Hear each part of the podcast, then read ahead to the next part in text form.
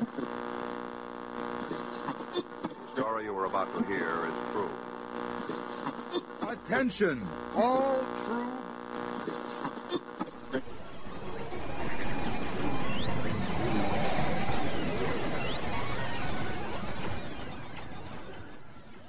She's alive.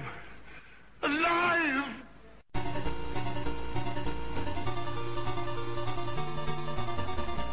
Welcome to the Retroist. When the Atari twenty-six hundred came out, there was a mad scramble by every kid in my neighborhood to procure one from his parents.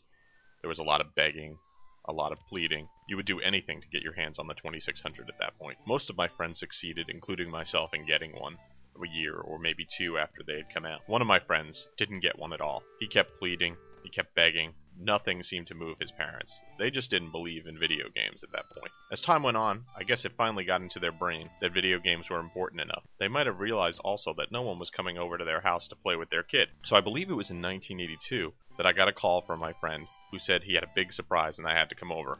I figured at this point that he had gotten an Atari, maybe even a ColecoVision. When I got over there was something I had not expected at all, an Atari fifty-two hundred. I had just seen the commercials for them, had been reading about them and thinking, wow, that thing looks awesome. It had this really cool list of games that looked exactly, well, looked very close to the arcade classics, and had this really sleek, futuristic-looking design. Plus, it was Atari, and I was a complete Atari boy. So I ran around the block to his house, went into their family room, and I saw the Atari fifty-two hundred system. I was blown away. I couldn't believe it. They had completely jumped from the twenty-six hundred to the fifty-two hundred, and put him way ahead of everyone else in the video game pecking order of our neighborhood, or so I thought. I sat down watching them play. Can't remember what game they played first. Maybe it was Pac-Man, and I really wanted to get my hands on it. So I patiently waited. A few other kids came in. Soda was served. I think it was Shasta. Pretzels were brought out. It seemed the video game popularity that my friend had been hoping for had finally been achieved. Finally, it was my turn to play. I took the joystick. It felt very alien in my hand, but I was very excited, and I started playing Pac-Man. ten or fifteen minutes into it, I realized that this joystick was horrible. I was having a very difficult time controlling Pac-Man. He wouldn't go where I wanted him to go. I mean, this system was two days old, three days old they had had it, so there wasn't much wear on the joysticks at this point, and I couldn't control it. We switched games a couple of times. They had three or four with every game. My frustration with the joystick control just grew.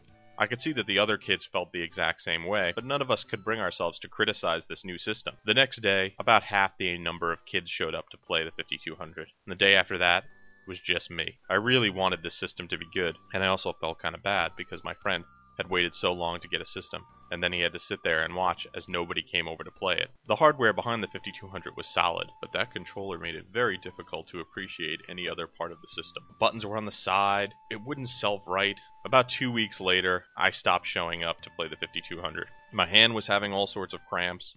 I had a friend who had an Intellivision, a ColecoVision, I had an Atari. There were just other games I wanted to play.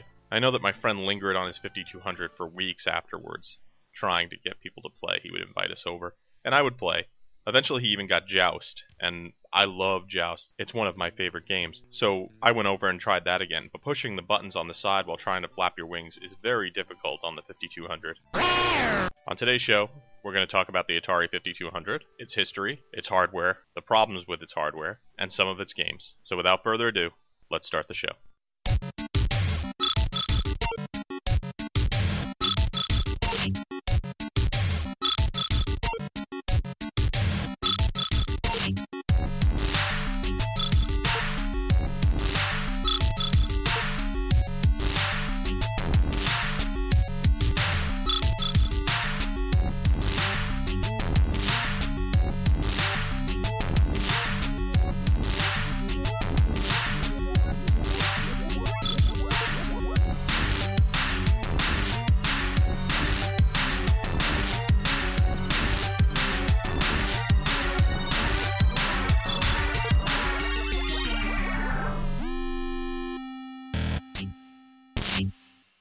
In the early eighties, the Atari twenty-six hundred dominated the home gaming market, but other systems were nipping at their heels.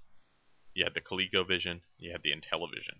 The Intellivision had a lot of promise, and everybody was buzzing about it before it came out. It was supposed to be a powerhouse of gaming.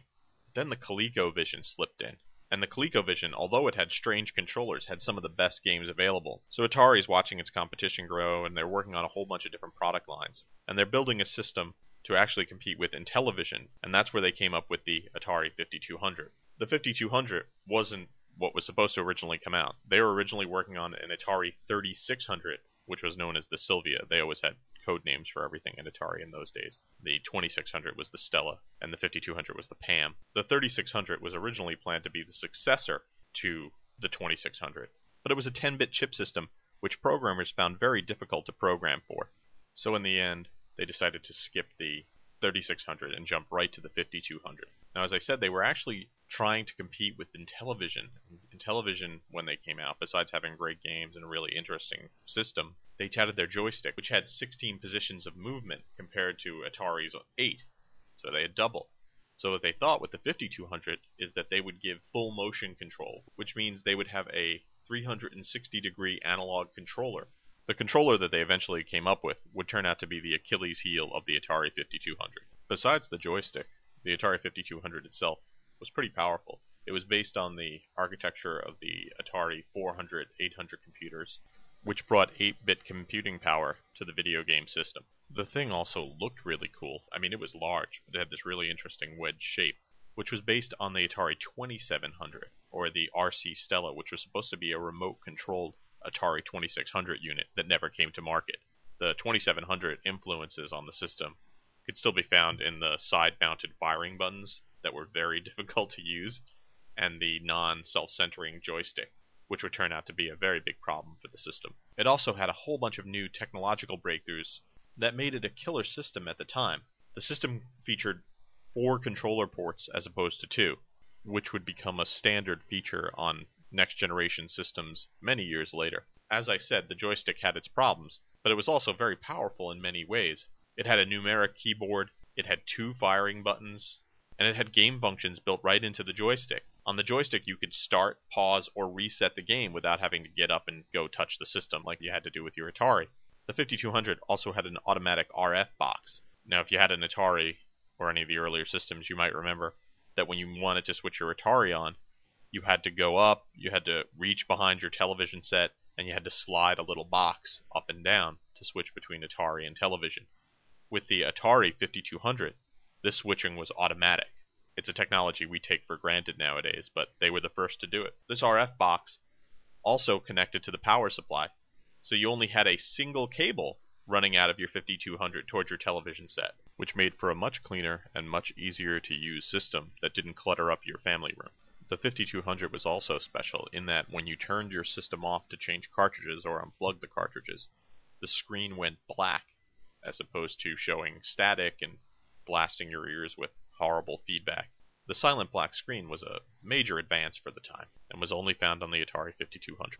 All of these advances were great for the system, but the Atari fifty-two hundred was very bulky, so the engineers started working on a slimmed-down version of the system, which would be called the Atari fifty-one hundred or the Little Pan. The fifty-one hundred would have a two-port system, would have no storage facility for the controls.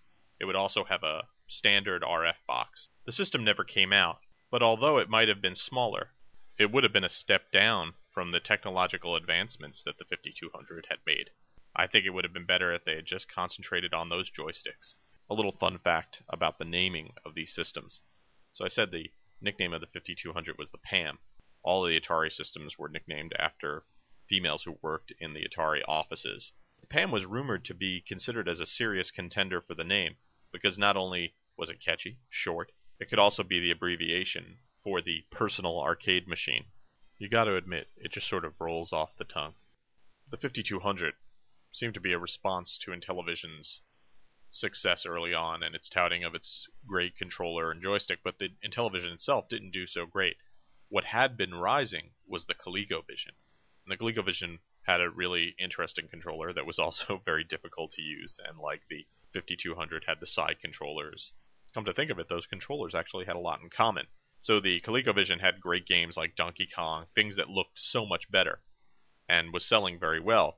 When the fifty-two hundred came out, although it was meant to go head-to-head with the Intellivision, it turned out that it had to go head-to-head with the ColecoVision. and there was a completely different set of rules for going head-to-head with the ColecoVision.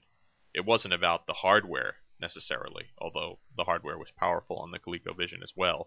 What it came down to were the games, and the ColecoVision had them earlier. And a big problem with the fifty-two hundred is they didn't come up with an adapter so that you could play your old Atari twenty-six hundred games right on the fifty-two hundred. The ColecoVision beat the fifty-two hundred to market with an adapter so that you could play your Atari twenty-six hundred games on the ColecoVision. So there really wasn't an incentive if you were a Atari twenty-six hundred owner to buy the fifty-two hundred at the time. You had this huge glut of games that people had been buying for the twenty-six hundred that were just rendered useless. A lot of people opted for the ColecoVision because it came out earlier and was something new and different. Now, although it was an upward battle against the already ensconced ColecoVision, the big problem with the Atari fifty-two hundred, as I've said time and again, and I think most people would agree who've owned one, was the controller itself. Now, the prototype of the controller was actually based on a yoke and gimbal mechanism, like you would have in a remote-controlled airplane kit. It gave for very smooth linear control and was very reliable. But when it came to production time, they decided to go with a very different design on an analog joystick, which used a weak rubber boot rather than springs to provide centering. Another big flaw of the controller was that the design did not translate into linear acceleration from the center through the arc of the stick travel, which made control very awkward when you tried to play it. The controller also had a tendency to lock up, and fixing the lock required the mechanics of the fitting to be very loose. This gave the joystick a very mushy feel when you tried to use it. The story goes that the guy who developed this joystick had never actually played a video game in his life, and although test marketing and all the feedback he got from other engineers said, no, no, let's not go with this joystick, they still moved forward with that. I think I read that even a petition was passed around trying to get the head of engineering to release the fifty-two hundred with any other type of controller rather than the one that it came out with. A contributing factor might have been the culture of Atari itself at the time. They rewarded people who came up with ideas that could be patented, and certainly this new joystick was something they could patent. So an internal directive for a company culture could have influenced an endgame product that everyone was in strong opposition to. Although the joystick was a mistake, that doesn't mean that Atari did not try to mend the problem. They instantly began work on different controllers for the system. They had a joystick that was very similar to the twenty-six hundred, they had a cleaned up version of the controller that came with the system, but all these came too late to save the system because the very next year it was discontinued. What they did do right was the Proline trackball that came out for the fifty-two hundred. It was this massive piece of hardware that worked really well on games like Centipede.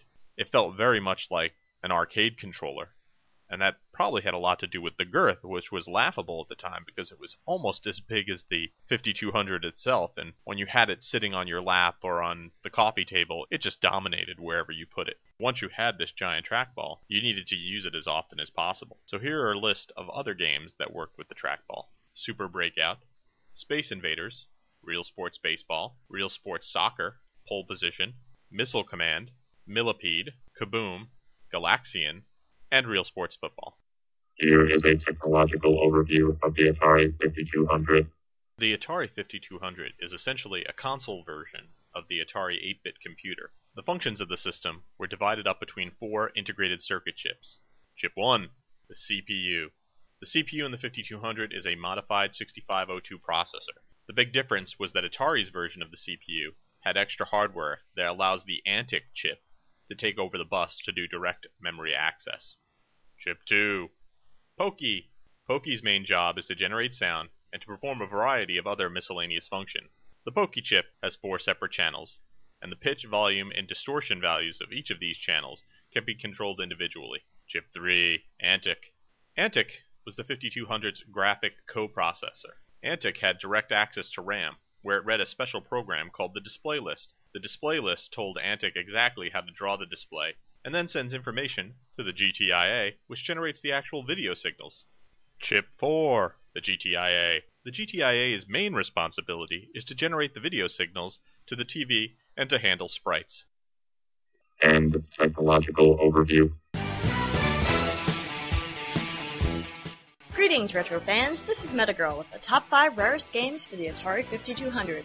Get out your wallets, boys and girls, because you won't find these games at the bargain bin of your local flea market. Number five, Atari's Gremlins, which goes for sixty-five dollars on eBay. Number four, Parker Brothers Frogger two, Three Deep. This game, about everybody's favorite green hopper, will cost you some green. It's currently one hundred nineteen dollars on eBay. Number three, Activision's Zenji. You can find this gem for one hundred fifty-nine dollars on eBay. Number two, Electric Concepts Meteorites, which will run you two hundred thirty-nine dollars on eBay. And the number one rarest Atari fifty-two hundred game of all time is Big Five Software's Bounty Bob Strikes Back, which will cost you quite a bounty on eBay, as it currently goes for seven hundred sixty-nine dollars. And there you have it, the Retroist's top five rarest Atari fifty-two hundred video games of all time. This has been Metagirl.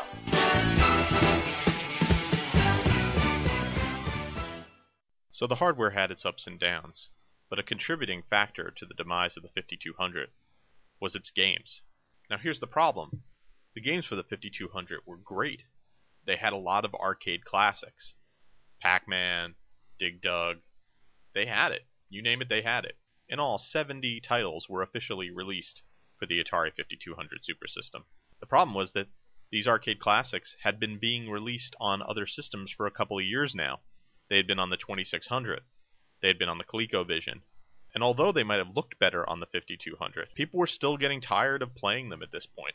Maybe if Atari had the foresight to release the adapter so that people could play their twenty-six hundred games, and then had decided to try to create new games for the fifty-two hundred instead of pouring their resources into the twenty-six hundred games that they were still making, it might have been a different story. But unfortunately, that's moot, because the release of the system coincided with the video game crash of nineteen eighty-three. So, the new system comes out in eighty-two. By eighty-three, Atari is hemorrhaging money, and they decide that the fifty-two hundred really isn't worth the investment. To the fifty-two hundred's credit, it was actually beating ColecoVision in total sales at the time of its cancellation. The fifty-two hundred wasn't out long enough to have a big influence on pop culture like other game systems like the Atari and N E S. But it did have one notable inclusion in pop culture. The nineteen eighty-four movie Cloak and Dagger, which was directed by Richard Franklin. It was a remake of the Don't Cry Wolf nineteen forty-nine movie The Window. In it, a young boy, Davy Osborne, who was played by Henry Thomas, lives in a fantasy world where his imaginary friend, who looks a lot like his father, played by Dabney Coleman, is a character called Jack Flack.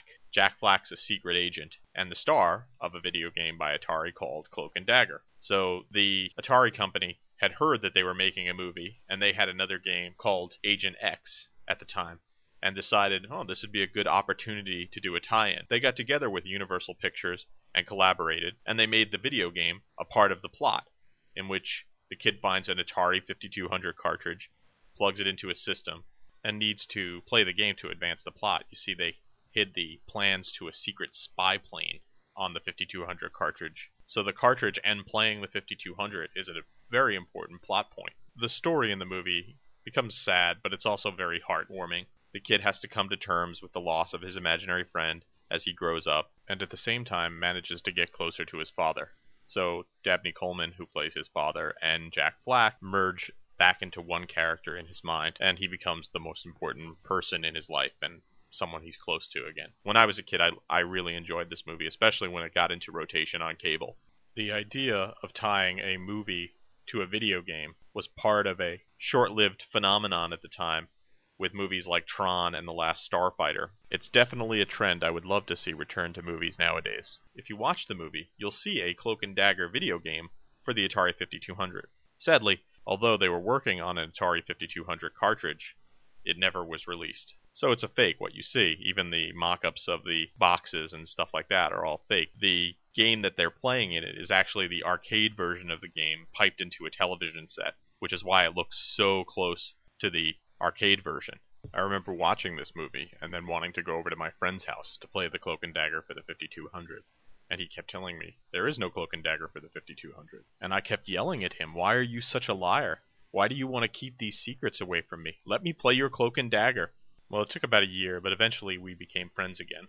So it was kind of misleading. You get this great movie that promises this great video game, and then it turns out the video game never comes out for that system. Still, I really enjoyed the arcade version of this game, and I suggest if you have the opportunity to play it, that you do.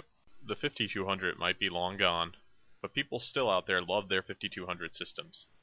You can go to eBay and pick yourself up a fifty-two hundred and then buy a multi-cart, which includes all seventy of the official game releases and some extra prototype games. Or, if you want to cut out the middleman and not get a hardware solution, you could always go for emulation. A great emulator for the Atari fifty-two hundred is Cat fifty-two hundred. Cat fifty-two hundred is an open source solution that you can download at code dot google dot com slash p slash cat fifty-two hundred. That's K A T fifty-two hundred. As for the ROMs, you might want to drop by Atari Age, or you could probably just do a Google search and find some of your own. As for a joystick, you can either use your keyboard, or like me, I like to use my Xbox three sixty controller. It works really good for emulation in general. It might not be a perfect solution for playing Atari games, but it's a low-cost solution for helping to keep the dream alive. And sometimes that's really what it's all about.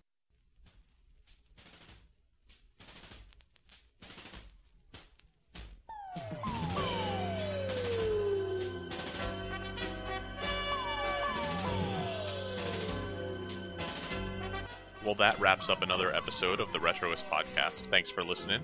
For more retro fun, drop by the website at w w w dot retroist dot com. You can also follow me on Twitter. I'm at twitter dot com slash retroist. Do you have an idea for the Retroist? Email it to me at retroist at retroist dot com. Thanks to Metagirl for her top five list this week. If you have an idea for a top five list, email Metagirl at metagirl at retroist dot com. Thanks again for listening, and I hope everyone has a great weekend.